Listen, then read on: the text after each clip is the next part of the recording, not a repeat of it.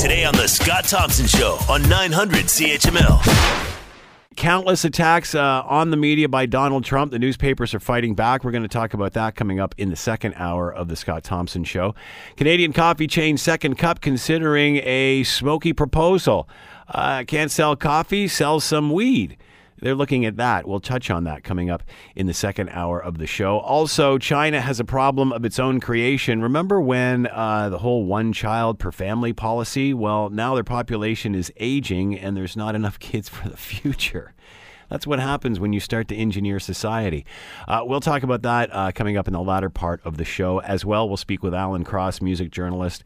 Uh, Aretha Franklin passing away uh, this morning at age 76. We'll touch on that to uh, finish the show. All right, as I mentioned yesterday, we heard the news that the Trudeau government is considering announcing a new statutory holiday. The holiday would uh, be to mark the legacy of the residential school system, which was a recommendation, one of almost 192, I believe uh, recommended uh, recommendations in the Truth and Reconciliation Commission. Uh, what are your thoughts on this? Is it a great idea or great politics? Let's bring in Christo Aivalis, Social Sciences and Humanity Research Council, postdoctoral fellow in history. University of Toronto. He is with us now. Christo, thanks so much for the time as always. Much appreciated. Thanks for having me. So, what are your thoughts on all this, Christo?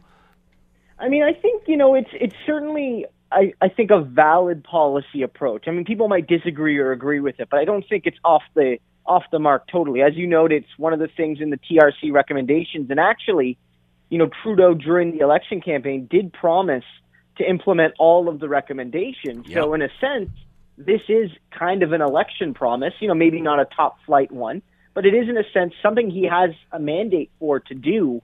Um, and I think that's that's something that you could certainly talk about. And I think you know from a political perspective, I think it's popular. I think people like statutory holidays.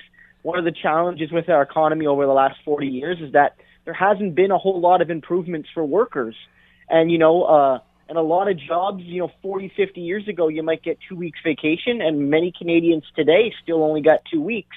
So one of the only ways some workers will get extra vacation days is if they get statutory holidays or you know, if they're not fortunate enough to have the day off, they'll at least, you know, get, you know, uh, a bit of a pay bump for having to work those days. So I think it's a pop, it's a popular political approach there. So I think it mixes you know, the importance of of how to honor uh, indigenous peoples, uh, you know, the, the the tragedies of the past, but the hope for the future, and also something that could have a kind of a pocketbook approach uh, to voters. Why now, do you think, Christo?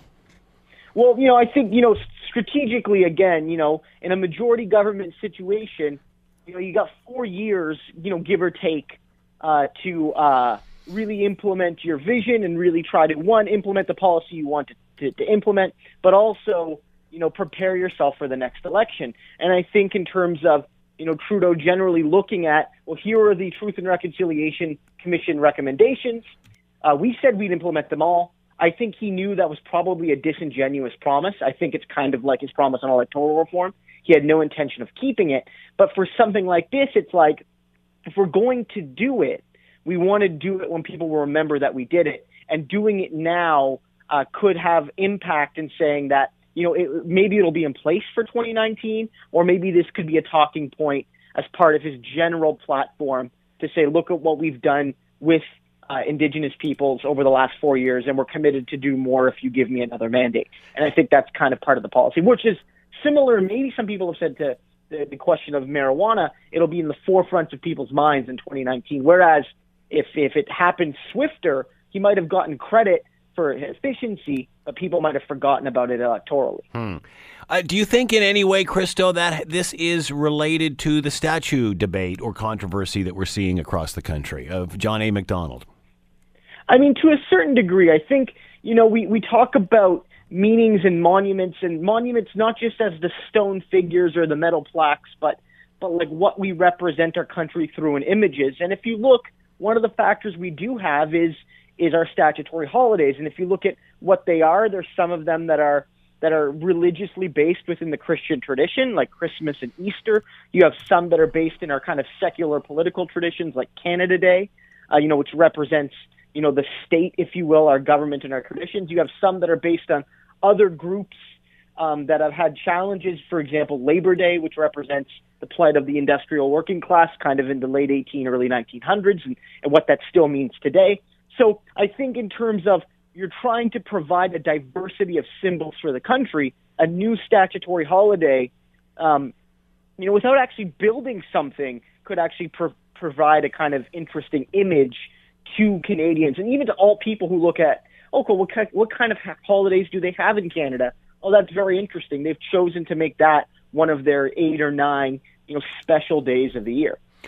Um, do you think by chance the government saw this, meaning the John A. Macdonald statue debate, was dividing the country? And, you know, for politicians to take a stand on either side of this, it, it can be a, difficult scenario for them.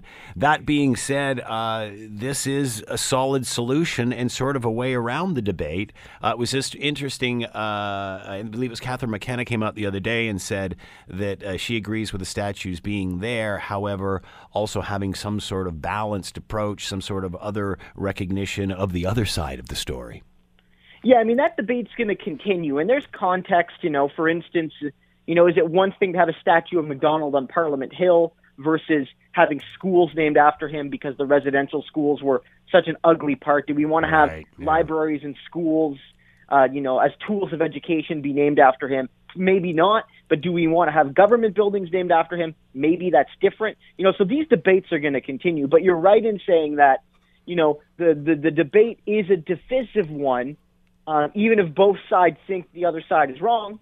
Um, but on this issue, particularly, they're bound to have more support. I mean, you might see some pushback from small business groups, and you know, uh, you know, capital, who who doesn't like the idea of again they've fought expansion of vacations for the last 50 years and more. This is something that might not be popular with business, but probably will be popular with the massive majority of working people who, indigenous and settler, are, are the majority of the country. Of all the indigenous issues out there that are on that uh, Truth and Reconciliation Commission report, is as you mentioned, this certainly isn't one of the biggest. Would the attention be better spent on other ones rather than this? Or does something like this draw attention to all of the rest? I mean, that's that's that's that's a really interesting question. I think you know it would probably be best to to ask you know, a, a diversity of indigenous people because I think they would provide the best answer. I guess from my perspective, you know, it, yeah, it, is this more important than ensuring all indigenous people, really all Canadians, but given the tragedies uh, on many communities, all indigenous people have access to clean water, I don't think it's as important. Or that, you know, the government, which they've been fighting in the courts their entire their entire mandate, and Charlie Angus from the NDP has pointed this out multiple times, have been fighting making sure that they have equal educational investment to non-indigenous children. Those issues are more important.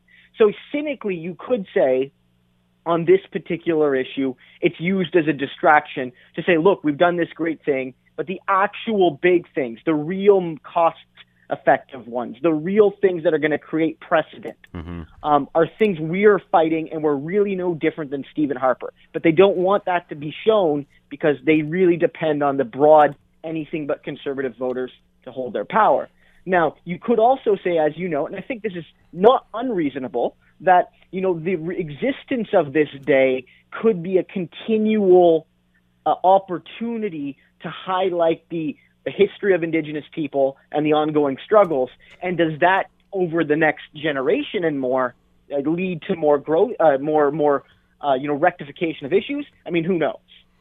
Do you think this will fly? Do you think it will happen? I mean, that. I mean, in terms of you know, if it's a federal statutory holiday, I think in a sense the the government can kind of do what it wants. Um, you know, obviously a majority government, a strong majority. I don't see the caucus really dissenting over this. Um, so unless they get you know a real strong backlash from the public, you know, this will probably happen.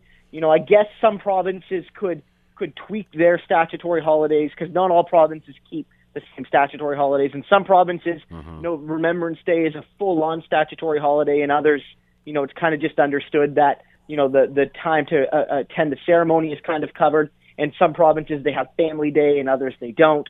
You know, in you know in Quebec, they have Saint Jean Baptiste Day, which is not you know, a holiday there. So I guess provinces could say, look, we're going to replace a holiday with this national Indigenous one to kind of balance it or something. But I think it probably will pass, given again, Trudeau does have a mandate for it and it's in a majority government. And even still, I think it would probably at least have support from, you know, the, the, some of the opposition parties and maybe even maybe even all of them to a certain degree. Could this be, if it goes through, and as you mentioned, it most likely will, could this be as significant uh, holiday for this generation as Remembrance Day is to a post World War generation? I mean, that's an interesting point. That's something that, and we could speculate now, but it's almost like you need to go to the future. I think, I think in a sense, Remembrance Day is still very important. Um, but you're right. and again, not to discredit Remembrance Day no, in any way, no, with no, all due respect. yeah. I, am just saying. Yeah. I mean, we all know how Remembrance Day has, in my generation, it was you, know it was sort of post World War uh, residue, and, and, then of course now with with the, the, the conflict that we're seeing in the world, it has taken on a whole new meaning. So I do not mean to mean to diminish Remembrance Day in any way, uh, but as far as the impact that it has on people during that day, do you think we could see the same thing with this? I mean, it might be. I mean, you know, like when you see Remembrance Day, you know, not not just when it was founded, but but again after World War after World War II, and and you know the the presence of all the veterans, you know, especially in the earlier years from both World War One and World War Two.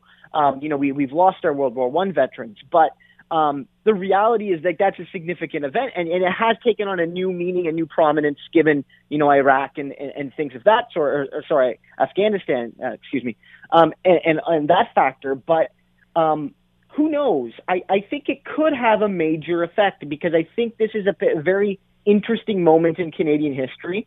Uh, if you look even five, ten years ago, um, the, the you know the plight of Indigenous people was not ignored by mainstream society in a full sense, but it was really on the full back burner, and it's really only been in the last few years that it's become a kind of key national debate.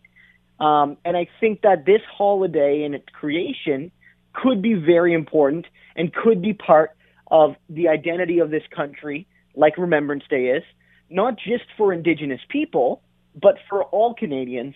And it could be, uh, you know, quite an important, um, quite an important hallmark on on the calendar about what it means to be Canadian.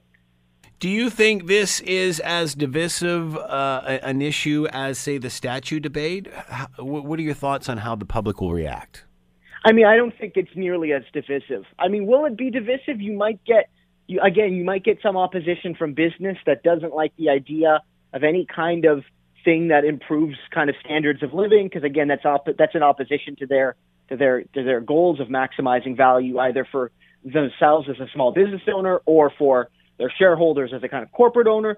Um, but and you might get some opposition from uh, certain types of conservatives who see this as you know a PC kind of approach. You know that the the, the the now disgraced professor from Brock University who said that all of this is just pandering to a population that that you know doesn't deserve it. You'll have that minor segment, but I frankly don't think this will be nearly as divisive as the statue issue. And, and I think that regardless of what it is, it's just it's just standard human nature. You know, when the statue issue, it's uh, supposedly about about taking something away, about challenging a person. This is about creating something. So right off the bat, it has a more positive connotation. Uh, so if you're a neutral you're probably just more apt to say, yeah, this is probably okay. This isn't a bad idea. And it's not as if we've created a whole lot of statutory holidays in recent years. If you look at the big ones like Remembrance Day and Labor Day, uh, you know, Canada, these are these are old holidays. So it has been a while since there's been a kind of national statutory holiday. So I don't see this one creating a whole lot of groundswell of, you know, anti-government, anti-indigenous uh, rage, although that will be there. Christo Aivalis is with us, Social Sciences and Humanities Research Council Postdoctoral Fellow in History, University of Toronto. Christo, as always, thanks for the time. Much appreciated. Thanks for having me. You're listening to the Scott Thompson Show podcast on 900 CHML. Canadian coffee uh, chain Second Cup is considering a smoky proposal. The company is considering converting several of its Ontario stores into cannabis, uh, cannabis retail stores in light of the recent policy changes. That, of course, have happened in the province uh, as uh, the Liberals are out and the PCs are in. PCs, of course, instead of using the LCBO model as the Liberals were going to and open 40 stores come October 17th, the PCs have decided they're going to push off the private storefront, or sorry, the storefronts until April 1st when the private sector will have a chance to bid on those. The uh, provincial sales will be done through mail order uh, using the same system as the medical cannabis distribution uh, uses. To talk more about all of this, uh, joining us now is Michael Armstrong, of course, from Brock University. We had him on a little earlier this week. He is with us now. Michael, thanks so much for taking the time. We appreciate this. Always a pleasure to chat. Uh, are you surprised that you are now hearing of businesses, private businesses, well, eh, these larger than, than I guess what we thought as mom and pop shops? Uh, are you surprised we're starting to see other franchise, uh, other franchisers show interest in uh, getting a piece of this action? Given that there are 14 million people in Ontario, no. Uh, it's the biggest market in Canada. Um, the uh, previous liberal plan of having 40 stores, I think is going to get blown out of the water. How would the number of thousand sound to you? So that being said, uh, how was let's talk specifically about Second Cup. How was Second Cup doing before all of this chatter? Um, I don't uh, have the stats on the coffee chains offhand, but uh, it's certainly not the dominant chain. Uh, you know, Starbucks is is way up there in terms of the prestige, if you like, uh, brand names, and of course Tim Hortons is the one we all like to go to every day. Um, so I think it's uh, one reason they might be getting into it is they're looking for a way to uh, to get some growth uh, rather than playing sort of second fiddle in the coffee market. Would this be? Uh, they're, they're thinking of converting some stores. Would this be a? Do you think a separate entity, or would be a second cup where you can buy some coffee and some cannabis? Ah, well, there's the big question mark: is what exactly is the Ontario provincial government going to do? So they've said they're going private uh, sector for retail, but there's a lot of uh, different possibilities there. So if you look out west. Um, Manitoba, Saskatchewan, Alberta have all gone private sector, but they've done it slightly different ways. Uh, Manitoba uh, decided to license a small number of province-wide chains, so they've given authority to four companies or consortia uh, to build chains across the province. Um, Alberta has gone with uh, individual store licenses, and they were originally thinking they might get 250 up in the first year, but by April they already had over 450 applications. Um, some of the companies that have got uh, those are small independents. Uh, there's a chain called uh, I think it's Fire and Smoke, which is looking at uh, it's got 37 licenses, and uh, good old grocer Loblaw will be uh, opening uh, cannabis outlets in some of its stores in Alberta. Uh, Saskatchewan also went private sector individual licenses, but they've rationed it a little bit. Um, so they've awarded 51 licenses across their province. What about cafes? Is there anything in the law, whether it's on a provincial level or if it's on a federal level, that says you can't serve this with any other product? Can you serve it in a cafe style with food, with coffee, that sort of thing?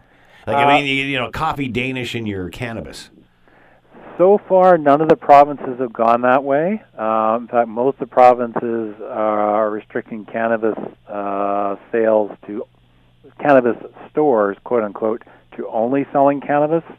Uh, that's although that's uh, some provinces are uh, allowing um, a few other things. None of them are allowing alcohol in the same quote store unquote. Right. However, we now have to start thinking about okay, what will be a store? Um, so when when we had the previous model, the Ontario Cannabis Retail Corporation, it was going to be much like the LCBO. It'd be standalone stores.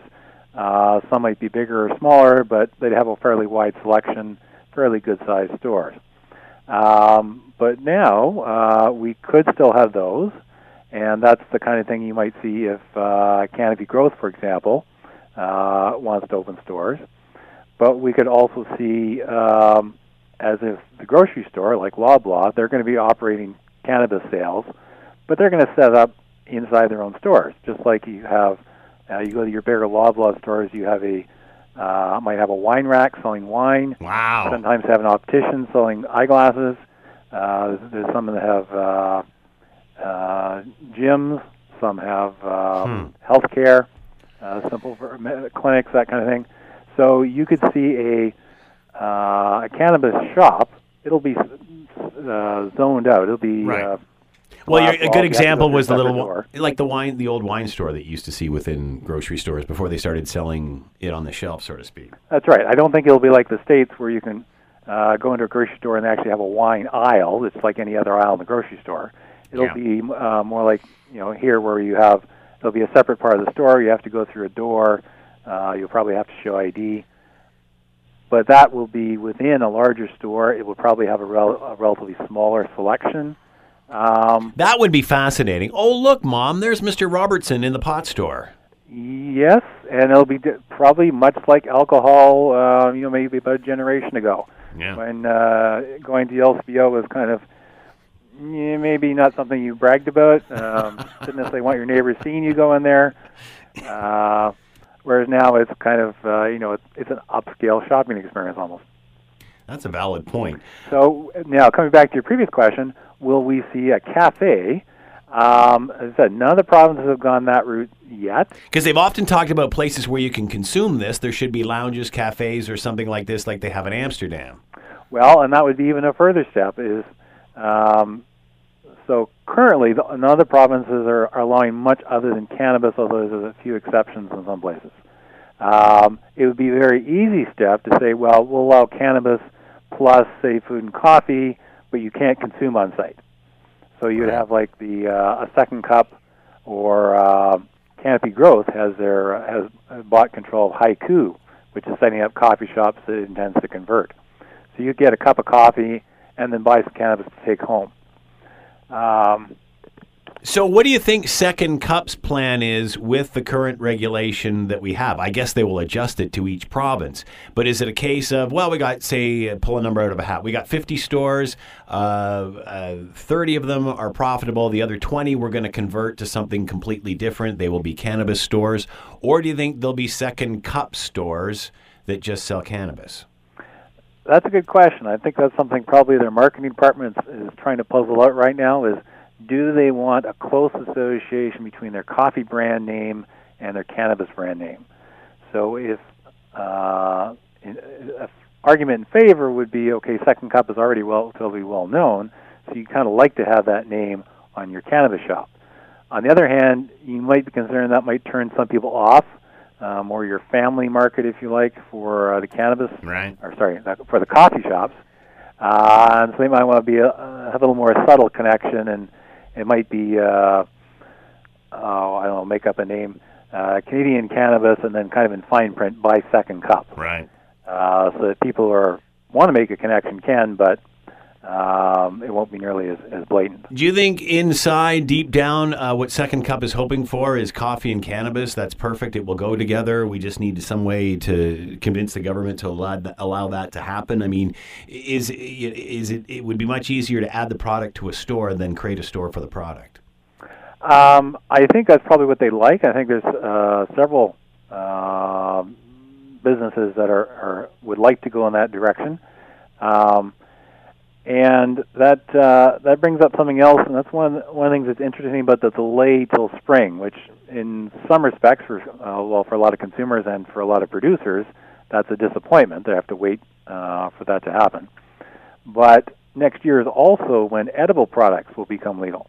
So the federal government is legalizing uh, smokable cannabis for this fall, but it won't be till sometime next year they'll have things like pot brownies, uh, THC, and And they will be sold in the same outlets, correct? So those can be sold in the same outlet. So now that opens makes it really easy to just take a small step further and say, well, you can buy a, a THC drink, you can buy a THC brownie or cookie.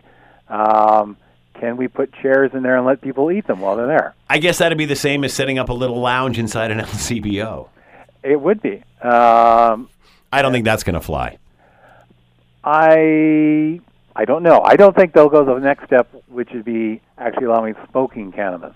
Yeah. Uh, I mean, we've gone through so much hassle to try and uh, get smoking out of bars and restaurants, for example. Yeah, good point. Uh, I think that'd be it. Just looked too much like a step backwards. So how do they? You know what? Eventually, though, Mike, it's going to get to that point. It's going to get to that point. How do they? How do they play that? How do? How do they handle that? Well, that is uh, where the politics gets involved, and I would probably want to pass you over to my political science colleagues, because uh, the province, provincial government, is the politicians are going to be talking with their civil service uh, bureaucrats. They'll be talking with industry, uh, but they'll also be talking with their constituents, uh, where you've got, say, the small business people advocating they want some of the licenses set aside for uh, independent mom and pop stores. Uh, big industry wants to set up, you know, 100 stores per brand name uh, across the province. Uh, some of the pharmacies want the action, but then you've also got more your social conservatives who really aren't happy that cannabis is being legalized at all. They'd like to have some restrictions on it, or at least restrict the numbers. Um, so they're going to have to kind of juggle that uh, political balancing act along with the business side. Um, hopefully, they can find some reasonable compromise between the two. Um, but that's uh, what they get paid the bucks for, I guess. Uh, how do you think this is going to play out, especially in the private sector? Is this all just going to be? I think a lot of people thought, especially that had uh dispensaries now, that this was all just going to be mom and pop kind of uh, you know, head shops that have been converted. This could be nothing like that. How many of these will be mom and pop? How many will be the second cups or uh, whatever other company wants to jump in? I mean, is this going to be as big and corporate as as anything else, or or will this be more of a grassroots thing? Uh, again, that depends which way the province decides to go. Um, but I think certainly in the longer term, uh, think about what else you buy. Uh, if you buy groceries, uh, yes, there are small mom and pop convenience type grocery stores. Yeah. You have your uh, independent grocers uh, who buy groceries, uh, get their supplies from the brand names, but most of us go to the big commercial corporate stores. Um, I think uh, that's what you're going to see dominating the market for the same reasons they dominate that organization dominates other markets. It's efficient. It's effective. Uh, you have a recognized brand name. You know you can trust the price you go there. Uh, if you have the larger scale, you can deliver lower prices, and uh, that is going to be an issue because you want to compete with the black market on price. Uh, you want to keep your costs down. So I think you'll see a mix. I think you'll see uh, eventually, not necessarily the initial legislation, but eventually you're going to see a, a cannabis uh, section of a grocery store or of a Walmart or a pharmacy, and that's where most people will get kind of their everyday, if that's the right term, cannabis, because uh, it's convenient and relatively cheap. Then you'll have uh, some larger specialty stores, kind of like the LCBO. They might be operated by cannabis uh, growers, and those will be bigger, but they won't be as common. You go there for more variety. You go there for more expert service. Um, and then there'll be the mom and pops who have ambition and maybe they find a little niche. Uh, you know, one of my students has already approached me. He wants to know. He's thinking about setting up a store as soon as they become legal. Mm-hmm. Um, so I, I'm going to tell them, you know, you got to find something that's going to differentiate yourself. So you might find some places that kind of set up as uh, I don't know, a '60s hippie theme. Right. Uh, there'll be some who go more with a cool modern coffee culture uh, Yeah. branding. Uh, and that's one of the other nice things about going private sector is you'll just have more variety. There'll be more entrepreneurs, more companies trying different approaches, seeing what works best. Michael, are you concerned about a monopoly? That the big companies will just come in, and even any small company that starts or mom and pop, they'll get swallowed up because they'll be offered so much money for their location. Are you worried that this is going to turn into like the cell phone industry, where a couple of big players control the whole thing? Um, I don't see it being like the cell phone industry. There's some uh, the technology and the economics there do lend themselves to uh, quasi monopolies. Uh, but I think, it, as I say, more like the grocery uh, or more like um, other markets where you would have um, three, six, ten larger uh, corporations that do the, kind of the bulk of the business. Uh, but then you'll have smaller players, serving particular niches or serving smaller towns. Again, that comes back to what does the government want to do. Uh, Alberta has set a limit: no more than 15% of their licenses can go to any one player, any one corporation. So that uh, allows for at least some uh, variety. Um, uh, so if Ontario wanted to go with something like that, uh, even 15% would would still allow uh, the bigger companies like uh, Aurora Cannabis to have you know 100 stores across the province. Um, I think there's lots of room for for possibilities. Is I, this I think you're going to have, for better or worse, I think you're going to have a lot of comp- a lot of people start up cannabis shops, kind of with big dreams in their eyes, and like anything? Yeah. and then a year or two later, you find out, well, you know, the economics say these aren't all going to survive. Yeah. Yeah. Um, it's kind of like when video stores started. Yes, like any new industry, we don't really know how big the market Yeah. is. We don't really know what's going to work best. People will try different things. Um, we could talk about that in about two years. Uh, as far as Second Cup, you talked about them. They're a, they're a large player, but they're certainly not up there with the Starbucks and, and the Tim Hortons. Is this low hanging fruit for them? Is this just, hey, you know what? We're not making it this way. We got to. This is a quick, easy fix for us. I don't think it's easy. Um, it's a new market. It's a new industry, so there's no established uh, leader to compete against. But well, I guess at the end of the day, it's does does this come down to a correlation between cannabis and coffee? Um, Or is it can they use the two to market it each other or is it it's just well you know what we got 50 locations we're going to just change the storefront to this. Uh, it could be some of both. Um, if you have some underperforming real estate, uh, here's a new place you can uh, allocate that. Um, that, by the way, I think is going to be another attraction of the private sector. Is all the uh, if you have a thousand stores going up across the province, that's a thousand retail leases. Uh, there's going to be a whole bunch of commercial landlords. Um, you know, you might see a shop in the shopping mall. And now you know what? Thank goodness we've got something to do with all that space that we allotted for Target stores. yes, and uh, and all the other bricks and mortars uh, stores that are having difficulty these days with facing the Amazons and the WalMarts of the world. You know, a lot of people were complaining about location when we were under the liberal plan. Now, with privatization, like you said, these could be popping up in food courts and shopping malls. Who knows where it's going to pop up? Uh, how is the public going to be with that, do you think? Um, Will, do you think there'll be restrictions? Like, for example, I don't want it in my local mall. Can you see someone saying that? Well, uh, the mayor of Richmond Hills already said he doesn't want it anywhere in his town. Yeah. Um, and uh, it sounds like the provincial government is going to allow municipalities to make that ruling, but uh, people in those municipalities will still be able to buy online from the province. They'll still be able to go to the next town over to buy. Uh, there was a councillor from uh, Owen Sound in the news, I think, yesterday, talking about the fact that his count, his municipality was dry for the longest time, hmm but it never really was dry because people just got their uh, alcohol by other means. Where do you see this going? Do you think that the April 1st deadline buys the this government some time to figure all of this out? It really, at this point, the only thing they're concerned about is duplicating the medical system for October 17th, and this is something coming. But even then, I mean, it's not that far away. It's not that far away. Um, hopefully, they don't uh, get too bogged down in the consultations. I mean, consultations are it's always a good thing to talk to your population, ask them what they want.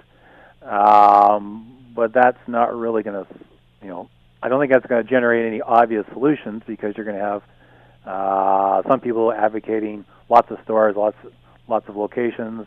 You'll have some groups saying, no, we really don't want any. Um, or if we're going to have them, you know, it's got to be somewhere out of out of sight. Whereas other people say, you know, make it convenient, put it in my grocery store, put it in my shopping mall. So that's I think a worthwhile exercise. But uh, at the end of that exercise, they're going to have to say, okay, we have to make a choice. Here's what we're going to do.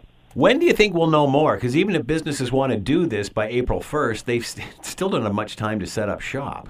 No, they don't. Um, what uh, you know, just as a ballpark, you say sort of say you know before the Christmas holidays, uh, it would be nice if the province could have its uh, not necessarily the detailed legislation, but at least its framework all laid out. So uh, businesses have at least a few months uh, to actually go through the application process because, again, if uh, depending on what the province chooses for licensing, you have to go through the whatever the application is. Now, it might be a simple, okay, fill out this form.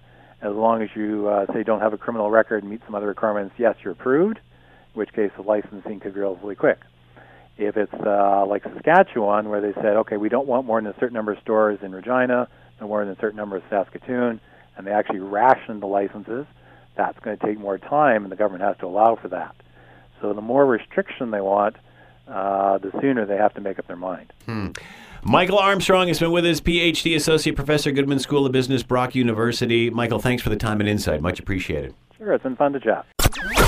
You're listening to the Scott Thompson Show podcast on 900 CHML. China has a problem of its own creation. The population is aging and there aren't enough kids. The country's one child policy of the past has created a future labor shortage where there are not enough young workers to replace the existing workforce as it retires. While the country has a pension surplus, it may turn into a deficit if there isn't enough labor in the market to support the changing society. To talk more about all of this, Yong Cai is with us, Associate Professor of Sociology, University of North Carolina's Carolina Carolina Population Center and is with us now. Yong, thanks for taking the time. We appreciate this. Thanks for having me. It wasn't that long ago we were talking about China's one baby policy. What's different now? What has changed? Okay, so right now the current policy is that China allows every couple to have two kids, and the discussion right now at this moment is that China is anticipated to further relax or maybe make a 180 degree turn to encourage people to have more kids, but we still don't know exactly what will come out. What about the one child policy? When did that start? The one child policy started at uh, in 1979 slash 1980. The exact time is a little bit, you know, uh, not that clear, but uh, started around around that time. And what was the purpose of that decision back then? So the purpose is interesting. You know, yes, it was to control population, but you know, the, the more specifically, the purpose was actually to develop the economy. The, for the purpose of developing the economy, China say, hey, we want to quadruple our GDP in 20 years. The only way to achieve that at the time, by the some calculation, was to control its population within 1.2 billion, and they will further calculated that the only way to achieve that was to only limit one couple uh, one child per couple. How does that increase the economy? You know, the idea was if you want to uh, uh, quadruple the GDP by simple some simple calculation, you would have to limit the population growth because it's the numerator denominator per capita means you need fewer people in the denominator. So at, this is all an accounting error. I mean, it, it has it, it, it's all about numbers. Yes, it's a number game, and the calculation was done by some rocket scientists. Uh, okay, now this question, Yong, could they not see this coming with such policy? I mean, uh, could could they not see the future by trying to control this? Oh, there are many demographers have been warning this for decades, and you know exactly at the time of this uh, policy, you know, one-child policy inception of the implementation the demographers like you know Liang Zhongtang has been warning, say, hey, this is coming. You know, all the problems we are facing now, we are seeing now, were anticipated, and even the Ch- Chinese government at the time acknowledged the future was, you know, they knew what was coming, but at the time they say, hey, let's tight our grip and you know make a collective sacrifice for the country's future. So, was there any benefit of the one-child policy even back then? Oh, you know, I think uh, speaking in absolute term, they yes, they are. You know, just think about it within a family. If we suddenly have few kids, you know, uh, you know, families with smaller family size have more resource to concentrate into their kids' education and all the other things, and you have free up labor force. You know, we uh, dem- demographers or economics call that as demographic dividend.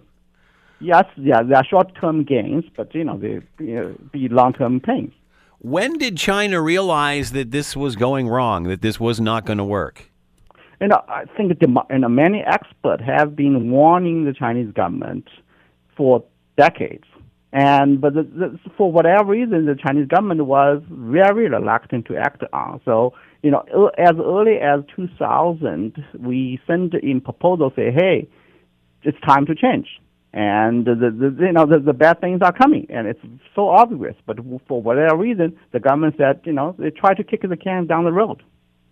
Uh, we we remember and know and have heard lots about the one child policy and then that being expanded. Uh, what about gender? How has this how has this uh, altered ge- the gender demographic in the country? So the gender demographic, because Chinese has traditional uh, of preferring a son to carry the family lineage, and mm-hmm. in an agricultural economy, you know, there are certain jobs probably easier done by males because it's if it's not mechanized in certain area. So that was a tradition, and when this policy came out, lots of people opted for a technology called the ultrasound machine that was actually introduced to check the uh, the, the, the, the, the, the some some birth control uh, uh, method, and uh, people opt for uh, selective abortion, mm. and the sex ratio was totally skewed. For you know, the by nature, the at birth was roughly one or five boys per hundred girls, mm. and in certain area in China and in certain years, the ratio was went up all the way to 150 or even two to one. I remember a decade, uh, maybe a couple of decades ago, there an influx of uh, of of of Chinese girls up for adoption in this country uh, because of that very reason. Uh, I, I, can think of at least two two acquaintances that I know who have at least one had adopted at least one Chinese female baby. Uh, is has that has that tapered off now as a result oh, of this? That, that's that's totally tapered off. So yeah. at the time that was you know you know that was mainly in 1990s. There were lots of ba- baby girls being abandoned, mm-hmm. and uh, you know people from United States, Canada, some Western uh, European countries went to adopt Chinese girls, and later on, this source actually is drying up. You know, in, at the same, you know, there are all kinds of scandals around the way at the same time. But overall, demographically speaking, there's not enough baby in China. So, but uh, that being said, uh, it's an issue of not enough kids. Is it also an issue that there's too much of one gender? Has that happened? So the one gender thing has been dying down. People realize the problem, and right. uh, yeah, so select, selection is coming down. Uh, but but I understand that the pro- the process and, and, the procedure is coming down. But do you still have a segment of the population where there's still too many males and not enough oh, females? yeah, yeah, yes. Will so that happen? Some, by some calculation, they are you know if we want to reach the balance, that should be roughly 100 boys per 100 girls. But in China, the in that younger generation born in uh, late 1980 all the way to early uh, 21st century that entire generation there's roughly 30, 20 to 30 million so-called surplus male. And nobody can solve that problem. No.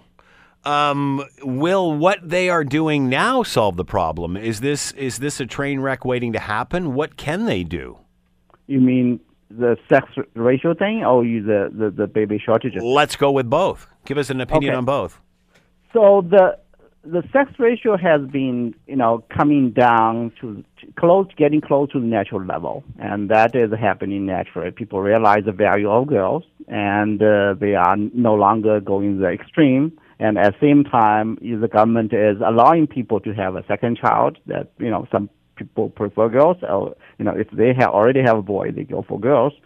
So that is already happening, and uh, it will be a you know gradual, slow process, but it's in the right direction. In terms of fertility, Chinese government, you know, certain local government already put out certain initi- uh, initiatives like using cash incentive, you know, so, you know, those kind of program to encourage people to have a second child.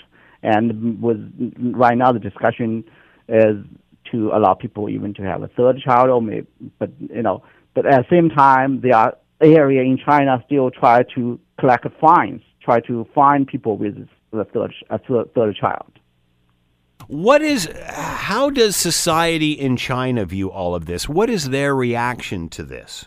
The reaction is quite, you know, baffled. I would say. On one hand, you feel the uh, a little bit, you know, space for breeze, you know, so more uh, flexibility. At the same time, the current way of discussion, you know, uh, by Chinese government basically encourages people to have more babies again for the collective benefit. And that kind of talk, I think, it put a lot of people off. And right now, there are proposals on the table say, hey, we should, uh, you know, collect money. Basically, if you don't have kids, we are going to, you know, basically pay into some kind of uh, state-managed fund to help pay for, uh, let's say, uh, child care and other things. And people are not happy with that kind of discussion. Um, are males and females considered equal because of the one baby rule and the result that that ma- there were more males kept than females, uh, and and you know you talked about uh, gender abortion and such. Is there a perception in China that males are more valuable than females? Uh, you know, more and more so, especially in urban area, women are taking up, you know, all kinds of uh, administrative roles, and they are, you know, being entrepreneurs. They have a lot of opportunities. So, it, yes, increasingly they are being more equal, but they are in certain area, in certain, you know, part of China, the stereotype, the, the, the family lineage, all those things, the tradition dies slowly. You know, it will not go away overnight. How So do, how does yeah. the how does the Chinese population feel about the fact that this has changed so much? Like even over you know if you're if you're a young couple and you're starting a family, uh, the rules have changed over time. Uh, how do they feel about you know at one time it was one only and then the gender specific and and and now it's gone to two and how do they feel about the government deciding that for them? You know, I think people are not uh, clearly not happy. This is probably most private part of our individual life decisions among Mm-hmm. anything. And when someone come to tell you he can only have one, and now they try to nudge you, say, "Hey, it's time to have two. That's certainly not a, a very welcome, uh, you know, Yeah. process. Yeah. So I, I would, you know, uh, uh, encourage the Chinese government to think the other way. You know, give people the freedom. Let them decide. Is the population situation so out of hand that this has to be monitored the way that it is? Or is it So- just is it societal engineering? Yeah, it's a social engineering. You know, this is a it's a social engineering mentality has been going on for at least half a century, and uh, it's and it's you know this kind of process is also addictive. You know, government has a lot of po- more power than any other Western government. Right. Uh, Yeah. What about what about immigration? Is that the answer? I mean, here in Canada, often you know, I mean, we have a bigger country than we do population. Uh, we encourage immigrants to help uh, again for the same reasons as China. The just the demographic is getting older. Can that help in any way? Is that even an option? you know, I don't think that would be an option for a country like China. China's Chinese population 1.4 billion, Yeah. and uh, you know, yes, there are already immigrants going to China, even from Canada, from United States, and more from Africa and other you know Southeast A- Asian countries. But uh, anything. So, for example, we we talk about you know, 30 million surplus Chinese male, and they are you know migration, international migration related to marriage. But you know, even if you pull all the girls from those small countries, uh, that won't solve the problem. So where is this going, Yong? How big a problem is this for them for the future? You know, for the future, it's very clear China has to, you know, uh, uh, to face up with this, you know, the, the, the gain over the last uh, 40, 50 years in terms of demographic gain has to be paid out. You know, the, the aging is going to be accelerating.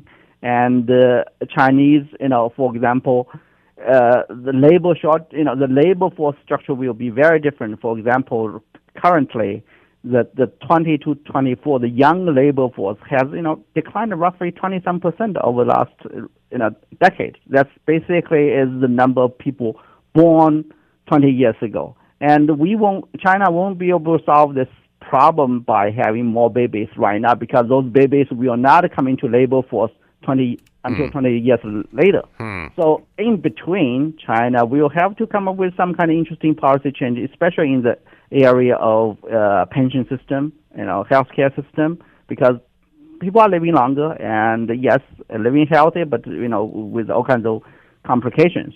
And China also have very interesting retirement system. Women retire at age 55. Hmm. And male retire at age 60. And China, you know, one probably easy, but it's not going to be popular fix is to raise the retirement age. What's the chance of that happening? And it will happen, but uh, you know, I I I don't think it will happen next year or the year after. Most likely, when the government truly is running a large deficit, when they run out of money. Life in China, uh, always a mystery to us here in the West. What is our biggest misconception about China? You know, I think relate to all those things what we discussed. For example, the fertility decline was not really an effect of the one-child policy. That's a, a huge mystery. So So- fertility decline happened before the one-child policy, before 1979. So, is this just an aging population, not the one child policy? So you know, there are there. is- So you know, one thing is China is not alone in this. So what we demographers Yep. call this as demographic transition. You know, in almost everywhere in the de- more developed part of the world, women are having fewer kids. Yep. You know, Canada is not is is is not that different. Yep. And you know, you- even you know, actually, you can look at a statistic about the uh, Chinese in in Canada. They are not having that- that many kids. Hmm. Roughly 1.6 ish. I yeah. So, will this become a worldwide problem for countries moving forward as the population ages and people have fewer kids in, in, in all corners of the world? Yeah, yeah, I think it, it is happening in West Europe. Certainly in the uh, modernized East countries. Europe, Yeah, in, yeah. in modernized country. You know, so the world is in in a, a kind of bifurcated process. In you know, uh, Africa and the the least developed part of the world. Sure. You know, fertility is still very high, and lots of effort is put into hey, let's uh, control fertility. Yeah. because you know the world's world's population is still growing. The fact is that Chinese population is still growing. Good point. Yong Cai has been with us, Associate Professor of Sociology, University of North Carolina's Carolina Population Center, talking about the demographics of China and the rest of us. Yong, thanks so much for the time and insight. Much appreciated. Thanks for having me. The Scott Thompson Show, weekdays from noon to 3 on 900 CHML.